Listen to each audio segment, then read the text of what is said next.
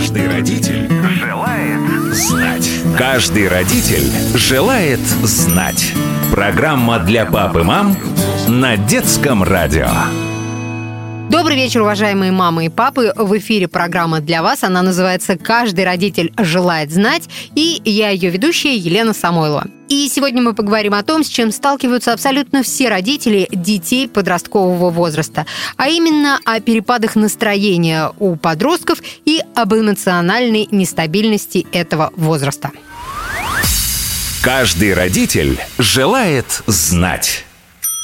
Еще вчера мы знали, как можно улучшить настроение своего ребенка, как его можно э, привести, ну, не знаю, в чувство, в чувство да, если вдруг он забылся. А, а сегодня мы не понимаем. Он то грустный, то веселый, то иногда агрессивный. Что с этим делать? И поможет найти ответ на этот вопрос нам э, семейный психолог Ирина Чеснова, которая занимается всеми вопросами, касающимися и детей, и их родителей, и выпустила по этому поводу немало книг. Ирина, что же происходит с ребенком? Ребенок взрослеет. У него начинается период э, превращения из ребенка во взрослого человека, и все мы знаем, что это все сопровождается большими изменениями на уровне э, биохимии, да, и гормональные изменения. Ребенок должен из ребенка вырасти во взрослого человека, который сам может иметь детей. Когда мы разговариваем с подростком, и вот именно в плане того, что он может по-разному реагировать на какие-то вещи, а, мы всегда должны помнить о том, что есть не только наша с ним духовная связь, да, не только то, что мы его любим, но то, что у него есть своя реальная биохимия, есть гормоны, и в этом возрасте они правят бал. Но это уже невозможно не развидеть, что называется, да, потому что мы я очень хорошо помню, что действительно из такого достаточно устойчивого, стабильного ребенка, например, моя дочка стала превращаться в, в очень такое очень нестабильное да, существо. И, естественно, это э, повышает родительскую тревогу, потому что раньше этот ребенок был как будто дно чистого источника. Ты дно видишь, этот ребенок у тебя как на ладони. И потом что-то начинает происходить, эта вода начинает мутнеть. Ты не понимаешь, что там происходит. То есть и даже на ощупь чудовище там рождается, или что, что, что там, или что выпрыгнет сейчас оттуда кто-то. То есть мутной становится вода. Мне очень нравится эта метафора, она мне пришла в голову. То есть все, ты теперь взаимодействуешь с мутной водой. И она непонятная. Ты не видишь дна, ты не, ты не читаешь этого ребенка, как раньше. Все сложнее становится. Здесь надо понимать, конечно же, что происходят серьезные гормональные изменения, процессы, которому самому ребенку очень сложны, потому что сегодня у тебя руки одного размера, а завтра они у тебя на 2 сантиметра больше.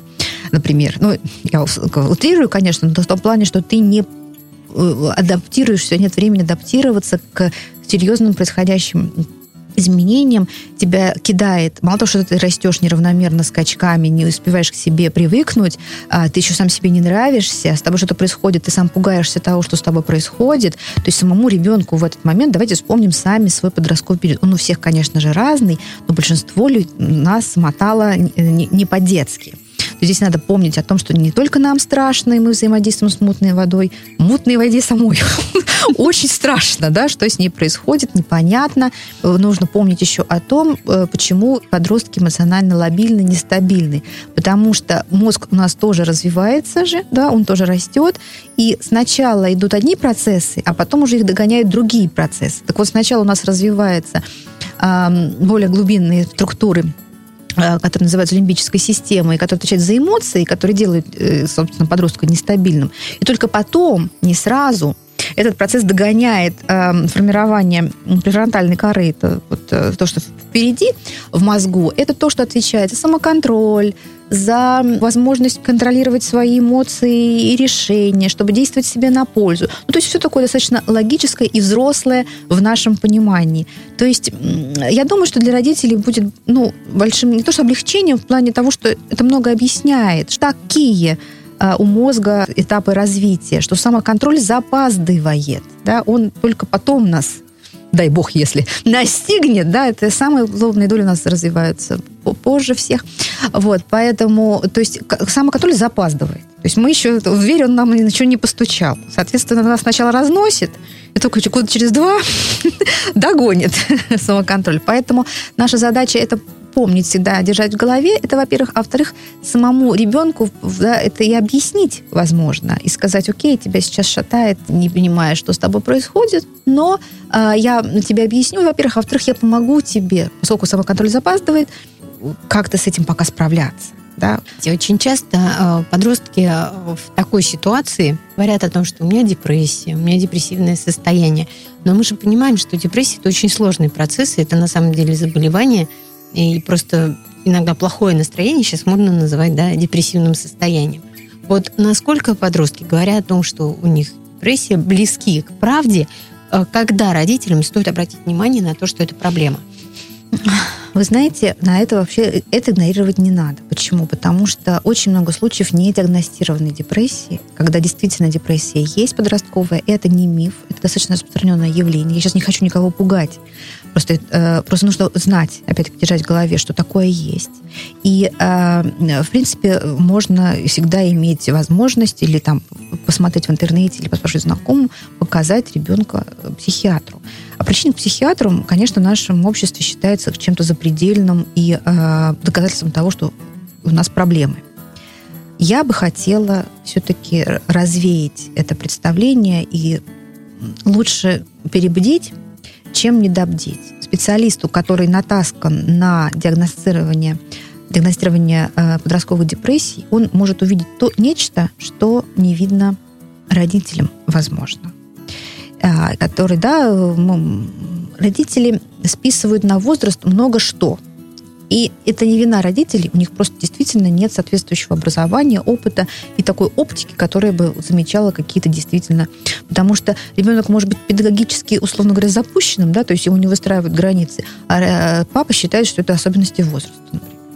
Хотя и в таком возрасте можно устанавливать границы, и ребенок будет чувствовать себя в большей безопасности. Это не только для того, чтобы ребенок был э, хоть какой, насколько он максимально вменяем, это в том числе для того, чтобы он чувствовал себя в безопасности. То есть часто педагогическую запущенность, так называемую, да, путают, э, уже начинают путать. Хотя и бывают и другие ситуации, когда все в рамках возраста, и протест, и неуверенность в себе – и перепад настроения, и бунт и так далее, а родителям кажется, что это что-то из рада вон, и мы начинаем не там, где надо закручивать гайки, и это приводит к еще большим конфликтам и ощущению, что подросток приходит к ощущению, что его не понимают, и он еще больше отстраняется от родителей. Да? То есть разные есть варианты.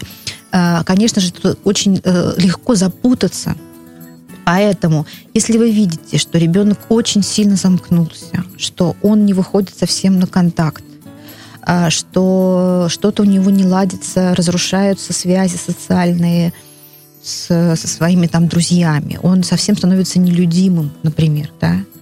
Это не, не то, что звоночки для психиатра, это в том плане вообще звоночки того, что ребенок страдает, что ему нужна помощь. А психиатр это в том числе, да, одна из ниточ, ниточек этой помощи, чтобы просто, э, допустим, там, перекреститься и сказать, ну, фух, это не депрессия, потому что если это депрессия, то ну, хорошо бы ее поддержать э, медикаментозно. Я знаю, что родители и вообще взрослых людей очень разное отношение к медикаментам. Вы имеете право на любое свое мнение, любое свое решение, но в принципе в современной э, продвинутой передовой науке считается, что работает психотерапия, медикаменты при депрессии и работает очень хорошо спорт, если на него есть силы, к сожалению, не всегда, и общение с природой. Это вещи, которые гарантированно помогают. Понятно, что подросток, вытащи его, попробуй на природу, это еще тот еще квест, да, но и опять-таки э, не всем подросткам нужны медикаменты. Далеко абсолютно не всем. Это уже какие-то такие, возможно, эм, более сложные такие да, случаи. Но намного хуже пропустить депрессию, когда она уже становится клинической, и когда ребенок лежит носом к стенке. Опять-таки, не хочу вас пугать. Да? Просто когда ребенок лежит носом к стенке достаточно долго, это уже тоже, тоже Бывают ведь и такие ситуации, что дома ребенок лежит носом к стенке, не хочет общаться с родителями, но при этом как бы у него все нормально с друзьями, как только там есть какое-то предложение, пойдем куда-то, э, у ребенка совсем меняется настроение. Вот это говорит о том, что что-то не в порядке, или это в рамках нормы? Опять-таки, я не могу сказать. Если бы я была родителем ребенка, у которого вот так все сложно, э, да, по-разному. И если бы я не знала, на что мне опираться, а я не знаю, как обычный родитель, на что мне опираться, на какие симптомы, что норма, а что уже не норма. И, и это нормально, потому что родители обыч, ну, обычные люди, без э, специальных каких-то... Я бы сказала все равно, я вижу, что, что что-то не то происходит. Я вижу. Я вижу, что тебе сложно. Я вижу, что ты сам да, страдаешь или сама страдаешь. Я бы хотела тебе помочь. А, давай мы э, сходим, допустим, к специалисту, да, а, это ты делаешь не потому, что я сомневаюсь в твоей психической адекватности. Это мы делаем в том числе для того, чтобы снизить мою родительскую тревогу, и чтобы я знала, что я сделала, ну, я постаралась максимально тебе помочь, потому что я могу как родитель э, чего-то не видеть. А, и, а, а, мне, а мне страшно, мне страшно. Это все, это все еще норма. Или, нет, ребенок, конечно, может так не говорить, да, но мне нужно понимать, мне нужно иметь какие-то опоры, и как родителю. И если мы сейчас с тобой сходим к специалисту, да, то э, он мне эти опоры даст. Ну, это, собственно, так оно и есть. Я здесь ничего не преувеличиваю. По большому счету, наверное, ребенок должен это понять, и наоборот, ему... И он откликнется, потому что если мы не говорим ему, это с тобой что-то не так, а я принимаю удар на себя, как родитель, и говорю, я не знаю, на что мне ориентироваться. Я эм, хотела бы иметь более твердую почву под ногами и точно знать, что ты развиваешься в рамках подросткового возраста, как бы, да, что, что это нормально, да, в твоем случае. Поэтому давай ты э, согласишься на то, что мы сходим к специалисту. Это для того, в том числе для того, чтобы я получила ориентиры, опоры и знала, что с моим ребенком все в порядке, он просто проходит подростковый возраст. Это нормально. Если мы не говорим о депрессии, да, а, а о желании ребенка побыть одному, замкнуться, да, в своем пространстве, вот э, до какой степени ему нужно давать побыть одному? Ну, вот когда надо, понять, что уже вот не надо вот ему одному-то быть так много? Ну, это, если мы смотрим на какое-то поведение, ну, смотрите, родители бывают тоже разные. Иногда родитель чувствует своего ребенка и понимает, да, вот сейчас ему надо побыть одному, он сейчас немножечко в своей раковине побудет, а потом выползет, например, там на кухню пить чай. Ну, например, да, он уже родитель это замечал. Есть родители, у которых сильно повышается тревога, а, небольшая тревога это нормально, это позволяет нам быть чувствительным к своим детям. Но когда она начинает зашкаливать, она уже работает не, неэффективно, эта тревога, потому что она начинает загораживать от нас ребенка, мы видим только свою тревогу, а ребенка уже перестаем видеть. Поэтому, если вы знаете за собой, что ваша тревога имеет э, свойство э, зашкаливать, это не делает вас плохим родителем. Это ваши особенности. Но надо тогда открыть рот и сказать ребенку, я вижу, что ты отстраняешься. В принципе, для подросткового возраста закрываешься. Это норма. Но моя тревога не дает мне возможности определить, а, это как бы ты от меня закрываешься все еще, все еще в нормальном подростковом ключе, или я уже чего-то пропускаю, да, или что-то происходит такое, чего я не вижу. Я знаю, что тебе сейчас не до меня и не до моей тревоги. Я знаю, что ты проходишь важные свои процессы. Но вдруг в просвете, да, вспомнишь о том, что я переживаю за тебя, да, ты не должен э, брать на себя ответственность за мое эмоциональное состояние. Со своим эмоциональным состоянием я разберусь сама. Со своей тревогой я тоже разберусь сама. Но она существует. И она не дает мне возможности определиться. Ты закрываешься, потому что it's okay, тебе так важно, или потому что я что-то что-то я не вижу, да. Поэтому дай мне знать, пожалуйста. Да, с тобой все хорошо. Если с тобой все хорошо, моя тревога немножечко упадет. Вот. Ну и в любом случае, кричим мы ему в щель, я жду тебя на кухне с плюшками. Ну, ну, то есть мы поддерживаем все равно этот контакт, э, очень приходится Мы должны свою дверь держать открытым да, для него. Да, не забывая про свою систему ценностей, не забывая про то, что мы пресекаем э, и достаточно жестко реагируем в плане, заявляем о недопустимости какого-то хамского поведения, да, выхода из берегов. То есть мы стоим на страже все-таки неких рамок. А, вот. Но дверь, конечно же, наша безусловно, остается открытой. А, и если мы сталкиваемся с какими-то вещами, когда я ему что-то говорю, например, приди в 10 домой, а он не приходит, да. Я могу не знать, с чем это связано, да, ну вот так.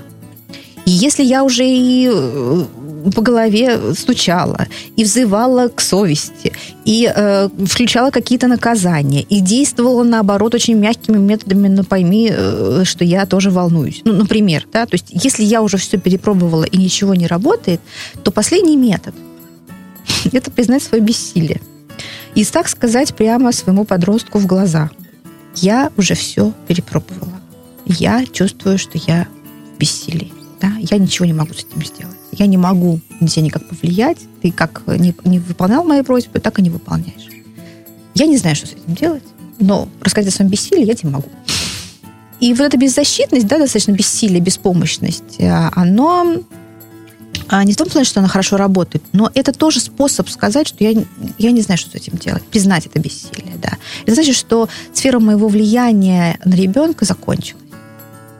Но она же закончилась. Бессилие нам говорит о том, что я ничего не могу изменить. Но я могу его признать, это бессилие. Да, и сказать, я не могу на тебя никак повлиять. И такая позиция, безоружная абсолютно, да, вы опускаете руки, у вас нет больше в руках никаких, никакого оружия, чтобы бороться с ребенком или как-то, да, вы опускаете эти руки и показываете ему, говорите, я ничего больше не могу. Я могу тебе только пожелать, да, беспокоиться за тебя и заверять тебя в том, что я все равно всегда остаюсь для тебя поддержкой, источником, да, какой-то поддержки, мудрости, там, если она тебе нужна. Не нужна, конечно, но не важно. Вот я на самом деле нужна. Э, ну, сейчас пока этого не понимает, потом поймет. И вот я стою с этими руками, которые опущены, и в которых ничего больше нет. Я больше никак не могу на тебя повлиять. Но я все равно все еще тебя люблю. И такая позиция тоже хорошо работает. С чем, чем ему воевать? безоружным человеком, который признал, что он в бессилии, не будет он воевать. Не в том плане, что он подчинится вашей воле. Желание, чтобы он подчинился вашей воле, это война. Если я, я знаю, что ты уже, не, ты уже вырастаешь, мне надо, мне надо как-то принять, мне надо с этим как-то смириться. А, возможно, это станет это, началом да, хорошего это контакта. перезагрузки, наоборот. возможно, каких-то отношений. В эмоциональном угу. аспекте один из самых так, таких, наверное, драматических и накаленных э, таких моментов накала, да, эмоционального, это когда ребенок хлопает дверью и говорит, я ухожу из дома. Что делать в этой ситуации родителю? Хватать его за кофточку и говорить, дорогой, не уходи, я сейчас все сделаю. Или помочь собрать вещи и сказать, хорошо, вернешься, когда э, я думаю, что если сам в данный момент родитель находится в крайней степени стабильности и злости, то, наверное, ситуативно он мог бы он может его отпустить, да, в принципе. Но я думаю, что это только если мы находимся в сами в эмоциональной стабильности, такой крайней, да, что типа настолько меня уже достал, что уже. Но я думаю, что все-таки стратегически, вот я сейчас примеряю эту ситуацию на себя, мне еще, правда, никто не заявлял, что он сейчас из дома уйдет, но, может быть, еще все впереди. Надо очень следить свое состояние, потому что если мы нестабильны, то мы его отпустим. А потом пожалеем, я так думаю да, потом мы будем находить себе место. Я бы встала около двери, знаете, как она? Э, руки, да, в дверь и сказать, я понимаю, что ты хочешь отсюда уйти. Я не могу тебя. Я тебя не отпущу. Потому что ты мой ребенок, я тебя очень люблю. Я знаю, что тебе сейчас плохо. Я знаю, что ты испытываешь много противоречивых чувств, и тебе кажется, что мир там такой или несправедливый, я несправедливый, и мы с тобой здесь оба вспылили. Кто-то должен в этой паре быть взрослым. И тогда этот взрослый, он стоит около двери и говорит, я тебя люблю, я тебя не отпущу. Потому что до 18 лет э, ты, ну, как бы ребенок находится под опекой, и, и родитель несет за его жизнь и благополучие ответственность. Поэтому, когда мы немножечко остываем, мы напоминаем, что все здорово, но уйти мы можем 18 лет. Э, и, и да, с полным правом. Ну, может, например, быть такая ситуация, там, если вот тебе совсем вот сейчас со мной невыносимо, ты можешь поехать на неделю пожить к бабушке и заодно все Ну, опять-таки, это все да, действительно, действительно ситуативно, но, пожалуйста, я несу за тебя ответственность. Да, ты сейчас ставишь себя очень сильно взрослым, но э, ты, не, как для общества и государства, ты не самостоятельная единица. За тебя несет ответственность родитель до 18 лет. Поэтому, э, чтобы ты сейчас шел, условно говоря, на помойку или на вокзал, это недопустимая ситуация, несмотря на то, что тебе по паспорту там, 15, 16, 17 лет, и ты вполне себе дееспособный. Но я несу за тебя ответственность. Поэтому, пожалуйста, я тебя очень прошу. Да? я знаю, что тебе невыносимо. Когда мы признаем чувство другого человека, он смягчается. И э, еще важный момент, который я хотела сказать, это всегда помнить родителям нужно о том, что важный э, элемент вообще развития э, подростка – это интимно-личностное общение со взрослым, то есть его ведущая деятельность, так называемая. Что он ищет признание всего себя, э, собирает себя не в семье уже. Он ищет себя в компании сверстников.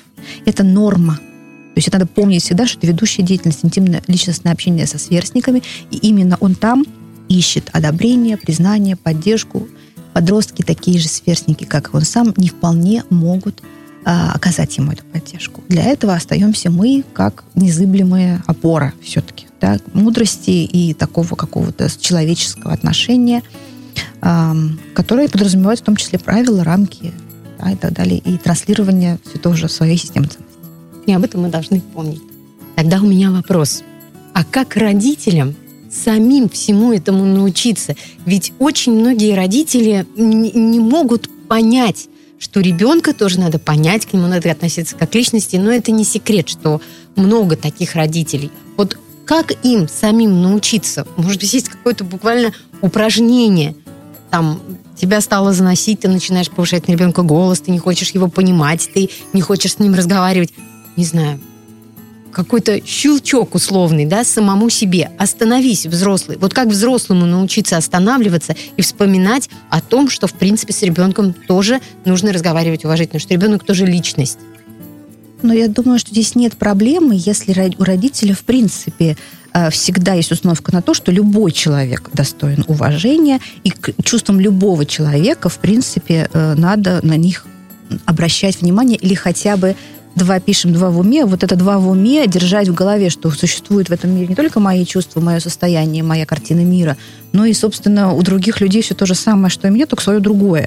То есть если мы, в принципе, вот с таким подходом вообще живем, то это несложно.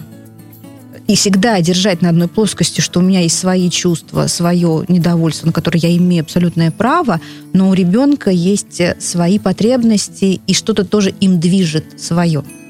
Я, когда задавала вопрос, еще подумала о том, что хорошо вспоминать, а как мне было самому в подростковом возрасте или в любом другом возрасте, да, что мне не хватало, как я себя чувствовал, как я себя тогда чувствовал. Но здесь есть опасность, что мы себя спроецируем, то есть нашего ребенка спроецируем на себя или себя на ребенка, то есть мы будем думать, что он испытывает все то же самое, что испытывали когда-то мы.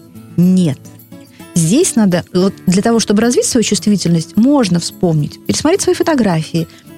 Да, как мне было тогда? Че, что меня, что, что было в моем внутреннем мире? Чего мне не хватало? Это с одной стороны, да, чтобы просто понять, что у ребенка все есть все то же самое, но, но свое. Но никогда не путать себя ребенка, потому что он растет в другое время, он вообще другой, у него другие родители ну, и так далее понимать, что он тоже что-то чувствует, им тоже что-то движет. И тогда, если вы будете разбираться, а как это у тебя – это вас близит. Не забывая о том, что вы имеете право на правила, недовольство. Алло, алло, я тут должна включиться, потому что здесь происходит что-то вот э, не совпадающее с моим хорошо и плохо. Но первое, о чем я говорила, да, разгрузить гайки – это второе. Первое, что это для тебя, да? Как, как ты в этом? Ну и в финале нашей программы традиционно подведем итог. Главная причина смены настроения – это физиологические особенности возраста. И об этом надо помнить так же, как о том, что развитие эмоциональной сферы опережает развитие функций контроля поведения примерно на два года. Второе – не стоит бояться обращения к специалистам, психологам и психоневрологам, поскольку лучше перестараться, чем упустить. И третье – главной опорой для своего ребенка все равно остаетесь вы, его родители. Итак, мы все правильно подытожили? Я думаю, да. Ирина, спасибо вам огромное. Я думаю, что ваши советы принесут большую пользу большому количеству родителей, и они учтут, возможно, какие-то свои ошибки, вынесут правильные уроки и правильные мысли из нашего разговора, и это им очень поможет. Спасибо огромное. И вам спасибо. Каждый родитель желает знать. На сегодня наша беседа с психологом Ириной Честновой подошла к концу, но мы обязательно продолжим завтра. Завтра в это же время коснемся такой важной не только для детей, но, кстати, и для многих взрослых, для многих родителей темы как неуверенность в себе. Как стать более уверенным, узнаем завтра. С вами была Елена Самойлова. Каждый родитель желает знать. Программа для пап и мам на детском радио.